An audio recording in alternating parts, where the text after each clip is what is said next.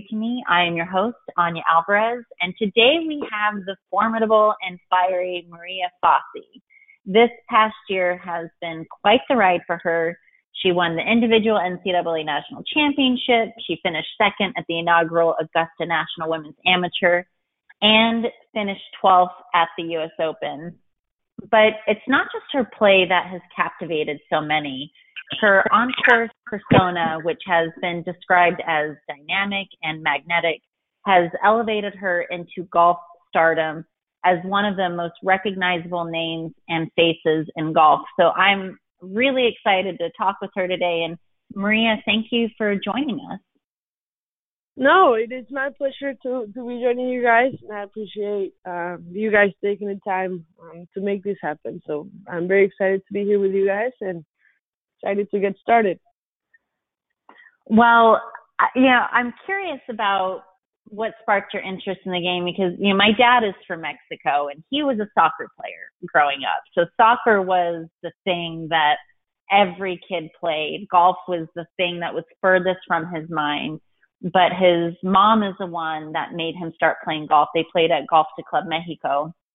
And uh she was like, "You're gonna play golf," and then he ended up becoming a golf pro because of uh, her forcing him. And he he loves the game, and he's the one that introduced me to the game. So I'm curious about you in terms of how in a in a in a country where golf really isn't as accessible, how you got into the sport.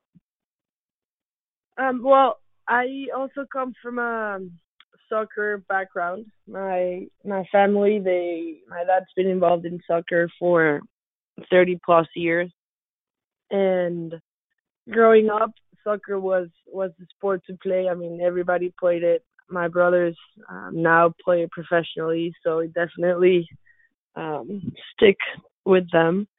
But um, we we used to live at a golf course, and I mean, growing up, we we did every other sport that was available. Honestly, we, my mom had us had me and my brothers, my two older brothers, doing as many things as we could in the afternoon. And well, of course, uh, living at a golf course, um, golf had to be one of them. And I think we probably went maybe once or twice a week for like an hour or maybe a couple hours in the afternoon. And um at first I would I wouldn't really play. I would just go watch my brothers play and I enjoyed being out there but never really felt like okay, this is exciting. I want to try it. And then one day the the head pro at my my home course, he's like, "Hey, like you keep coming and you never hit a ball. Like that, that's not right. That's not how it should be." So he's like, "Why don't you um, try it?" I'm like, "Okay, I, I'll give it a go." And I tried it and absolutely fell in love with the game. I uh I don't know what what was it that like captivated me that was different to all the other sports that I was doing at the time, but it really felt good like on, on the inside and I don't know, it it made me feel things that I I hadn't felt before with like I said with any other sport. So it was uh funny how I I was like, okay, now I'm gonna be taking golf lessons every day, and I'm gonna uh, be doing this and that. And my brothers, of course, they um, kept playing soccer and um, they didn't play golf anymore. But I I was the one that uh, kept playing, and uh, I mean I, I did play soccer till I was 14 as well, but um, golf was always uh, my number one thing that's so cool that I mean the fact that somebody else too is like, hey, you're here, you might as well at least try it, and just trying it mm-hmm. once, having that one exposure to it, really set you mm-hmm. on an entire new path for your life.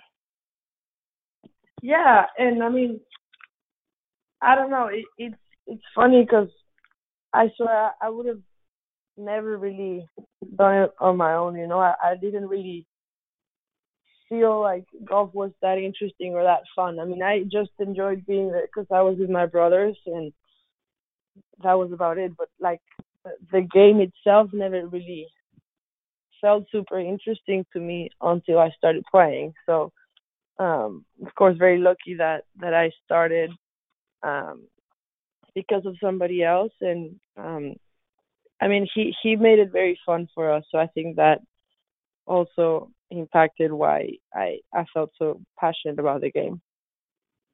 And I mean, when you started playing golf, Lorena Ochoa was a superstar in the LPGA, and she was, I mean, she still is such a huge influence on golf in Mexico.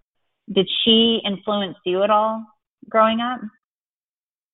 Yeah, yeah, definitely. I mean, I think um just watching her play and um just just seeing all the cool things that she was doing on tour and traveling and coming to play to Mexico and I was like, "Hey, I I want to be doing that one day." And um I mean, she she's definitely the the one person that I looked up to and still do.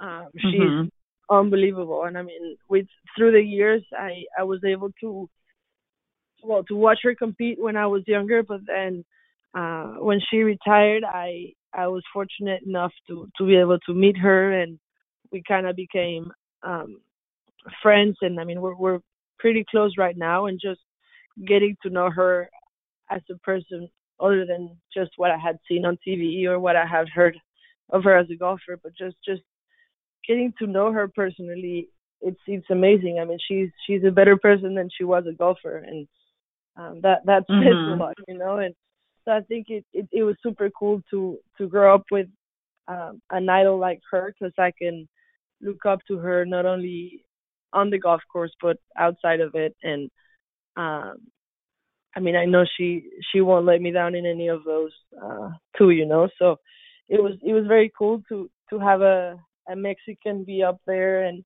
uh be winning and I mean former number one in the world everybody wants wants to be the best at what they do you know so it was um definitely easy for me to just try to follow in um, her footsteps and uh well I I keep trying to do that till this day and I know I'm gonna be trying to do that till the day I retire. That's amazing. Yeah, she definitely has the reputation of just being someone who is a class act off the golf course as well and really trying to use her her platform in in a positive way. Now, we definitely have to talk about the Augusta National Women's Amateur um, because you had to make the choice between between playing in that or playing in the first LPGA major of the year, the ANA Inspiration. Was that was that choice difficult? Um, it's it's gonna sound really bad, but it wasn't really difficult. I I did have to make that choice. I I was fortunate enough to to get an invitation to play in the ANA and of course the the Augusta uh, National Women's Amateur, and I knew I wasn't I wasn't gonna have the opportunity to play at ANWA ever again. I mean, it was it was for me as a senior in college. It was um, a once in a lifetime opportunity, mm-hmm. and well, of course, ANA it's it's a major on the LPGA, so I knew I was gonna be playing that. Uh, next year and the years to come. Um, mm-hmm. So for me, it was it was a fairly easy decision just because I knew um, that I, like I said, I wasn't gonna have the opportunity to play there again. And I mean, it, it it's hard to say no to a major, absolutely. But um, I I also know um, the people from from ANA and the staff and everybody that puts that tournament together. Like they they were gonna understand um where I where I stood and they were I mean super understanding and helpful at the same time and, and they never questioned my decision or pushed me into anything else. You know, they're like, Hey, like we will understand and we're looking forward to see you next year. You know, it was it was uh, mm-hmm. nice of them to to go about it that way as well. Um and and I mean I'm I'm honestly super excited that and super happy that that I made that decision because um, that week at, at Augusta was probably one of the most exciting weeks I've uh, had that involved golf. You know, I think um, I mean the first two rounds at Champions Retreat were unbelievable. That that course I think it's it's an amazing test um, for for any golfer and and then well, of course, playing practice round on Friday, and then competing at Augusta on Saturday. Uh, it's, I mean, any golfer's dream. So um, it was it was very exciting to to be able to be a part of that. Yeah, I mean, it definitely seems like it paid off because the ANWA gave you an entirely new platform that really set off a firestorm of media around you. And if there's really anything that women's golf needs, needs, it's exposure to the players and their stories. How how did that experience at Augusta change your life in terms of not just how you finished at the tournament, did it you know I, i'm curious if how you finished second at augusta gave you more confidence leading into your pro career but also how it changed your life in terms of the opportunities that came afterwards.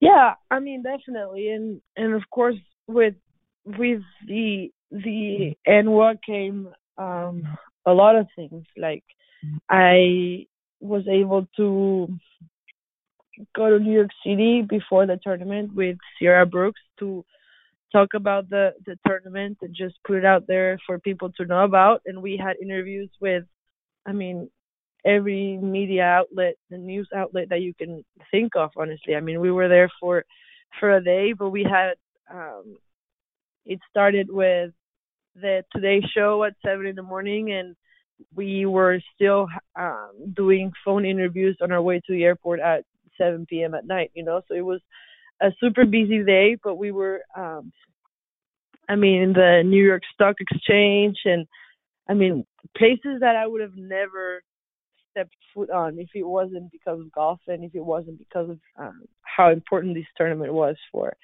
um, not only Augusta National but for women's golf and I think um, women's sport in in in general.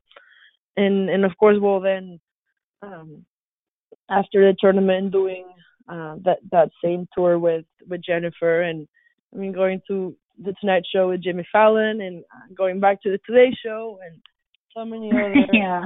interviews that we had like like those things don't don't come to don't come to you you know it's it's hard to to get into those places and uh it was super exciting to to be able to be a part of that and I mean both Sierra and, and Jennifer they're very good friends of mine. So it was um, very exciting to be uh, experiencing those things with them.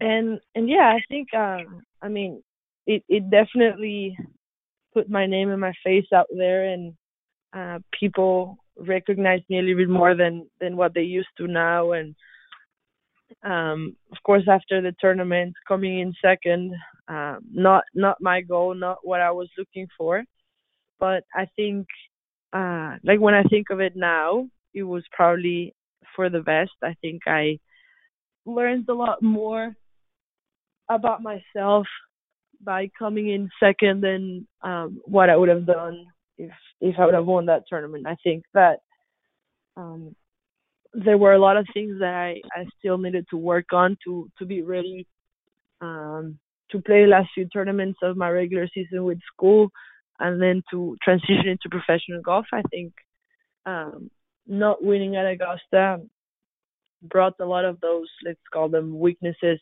um, into the surface, and they allowed me to to work on those and to get better. And uh, well, I I think it it paid off. I mean, I I won the the SEC championship that I I had lost in a playoff last year, so winning it this year was was very special. And then, of course, winning nationals at home. Um, is, is a feeling unlike any other. And then uh, making my pro debut and uh, playing the way I did at the U.S. Open, finishing 12th, and well, I mean everything that that happened after that. I think it, it's all uh, because of what happened at Augusta that Saturday. You know, a, a lot of people have declared you as the next superstar of the LPGA. And, you know, I'm curious if that has added any pressure to you on the golf course or if you're taking it in stride. Well, I mean, like like we were saying uh not long ago about me being confident and stuff. Like I, I mean, I don't call myself in my head the the next superstar of the LPGA, um, but I do believe I I, I have some things that um, are different from from other players. I'm not gonna say they're better or worse. They're they're just different, and I think that that draws attention. I mean, I uh, I know that the the people that that hit it far, like we we have a little more attention than than the others, just because we hit it farther. And um, mm-hmm. I think my my personality, like I I'm I'm very passionate and I very expressive with with the way I play and uh, I think my family also help. When when they come you can hear them. You can hear uh them cheering from from the clubhouse even though I'm on the 10th tee or on the I don't know the I don't know. They they're very loud. So I think that that also helps. And um I think I, I had a a very decent college career that um, for a lot of people it can be promising for what I'm gonna do on tour. Um, so I mean, yeah, I think it it might add some pressure, but honestly, I I had been thinking about this since I was eight. I mean, I I know I I, I wanted to be different. I know I wanted to be um the number one player in the world, and well, that involves maybe being the like they say the next LPGA superstar. Like uh you know like I, i'll take it. Like i know um that that being number one maybe comes comes with those things. And i think it's it's funny. I think it's it's exciting that that people see me that way um because it, it means that i do have something that that's special and that um can really be um helpful for me in the future. So it's it's very exciting to to hear that from from people because it's not only people that know nothing about golf that are saying it. It's people that um are are great golfers or who were great golfers and have been involved in the business for a very long time and they've seen a lot of players come and go and so it's it's actually very very humbling that that they're saying that about me and I mean I I I want to get to work and and hopefully become that that superstar that that they want me to become because that's also what I want to become. I you know there aren't that many women from Mexico who have made it to the LPGA. I think three in total, if I'm if I'm not mistaken. Um, and I'm curious if if being a Latina on the LPGA is something that you think about a lot in terms of wanting to inspire more girls to to pick up the game. Yeah, yeah, yeah, definitely. I think uh, I mean w- whenever I go back home and just talk to to the girls in my home course. I mean there's there's not many girls in my home course, but but there's a few and then just I mean I I do follow the the juniors in in Mexico and stuff. And I mean, I know there's there's a lot of them. There's um a lot of little girls that that are chasing after the little white ball, and um I don't know. I think uh it's it's a weird um thing because I I mean I remember growing up there weren't that many girls like they are right now. I mean, we our tournaments, our regional tournaments, we in like we maybe had ten players playing in them, and now I see mm-hmm. it like twenty, thirty players. So I I think that um well, I mean Lorena, they don't really, they never watch her play now, but uh, of course Lorena's name's always around, and, and everybody knows who she is and what she did. Um, so she's still um, like inspiring them and, and pushing them to, to be better. But now it's uh, like Gaby's and, and my job to to inspire them and, and to make them uh, want to follow in our footsteps. You know, so I think it's um, a nice responsibility to have because I remember being that girl that looked up to Lorena and wanted to be just like her. So it's it's cool to be um, able to be in that position and to have the platform that we have to to inspire and to help others. So I I think it's it's not only with with Mexico, but like you said, with um, I mean, there's not many Latinas out there either, and uh, I think there's a lot of great players, and I mean, I see a lot of the the junior tournaments. They're they're winning with uh, very low scores, So I know Mhm. I know that, that they they have the ability to to do those things, and um, I think it's just maybe I don't know, like they they need to find um, their drive, or or they really need to be passionate about it, because because golf, or well, for that matter, any professional sport, uh, it it requires a lot from you. It's not all of you. You know, I think it uh, it demands that that you behave uh, in in certain ways and that you do everything the way you're supposed to do it. You know, you you can't just relax on one area of your life. You have to have everything in line to be able to compete. Because there's players out there that are doing it, you know, and and they're not Mhm. they're not gonna stop if if you're uh, lazy for for five days and just eating and and not practicing or um doing all kinds of things you know? So i think it's it's it's hard and i think it also demands a lot of time from from the family and the parents especially. I mean i i remember my mom like we didn't have weekends. I mean because it was i was playing golf and my brothers were playing soccer so it was either going to a golf course or driving to to watch my brothers play. So they, I Mhm. mean, like we ever had like the weekends off for my parents to do something or for us to do something that um all the other kids were doing. I mean, I think it's a it's a sacrifice, if you will, that the whole family has to be willing to to make, and um I think that's that's where it gets tricky because I mean, I, I don't know if um, every parent wants to wake up at five in the morning to drive their kids and, and take them to a golf course, and then uh, what if the kid doesn't play that good that day? And then you know, uh, it's like all for nothing, and and it's really not like that, but but it's hard, and um, Right. it's it's a big sacrifice that that the family has has to make. So I think, uh, I mean, our our job as as professional golfers and um, is is to be able to maybe give, I mean, just be the best that we can be and and have them look up to us. But also, I think we we need to be able to also talk to the parents and stuff because I feel like um, a lot of it comes comes from the family and I mean I know I wouldn't be where I am today without the the support from my family not only my parents but my my brothers. They uh they also had to stop doing things because I was playing and we stopped uh going on skiing trips because me and my older brother we could get hurt and uh we we had to stop because we couldn't afford an injury or or stuff like that. So I think it's uh, I mean, our whole life changed because me and my older brother being um, professional um, athletes, you know, and um, I think it's it's hard, but but it's definitely um, worth it if um, the kids and the family kind of join forces and and start um, doing it together. I think it's it's a very fun journey and a very healthy one as well.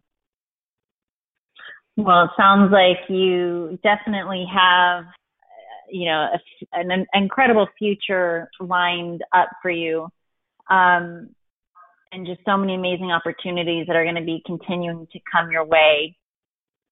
Well, I am looking forward to see your your star continue to rise, and thank you again for taking the time to talk with us today and. Um, I'm sure we'll be seeing much more of you on the golf course.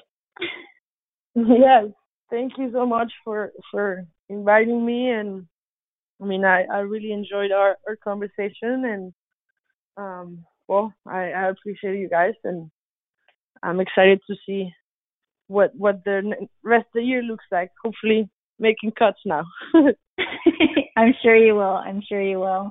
And to our listeners, thanks for teeing it up with us during this episode on Talk Birdie to Me. Until next time. Explore LPGAWomen'sNetwork.com for insight and inspiration for your life, all from the voices of the women within our network. To keep the conversation going on social, use the hashtag TalkBirdie and share your experiences from on the course or tell us what you think of our latest episode. You can listen to past and future episodes on your favorite podcast platform or lpgawomensnetwork.com.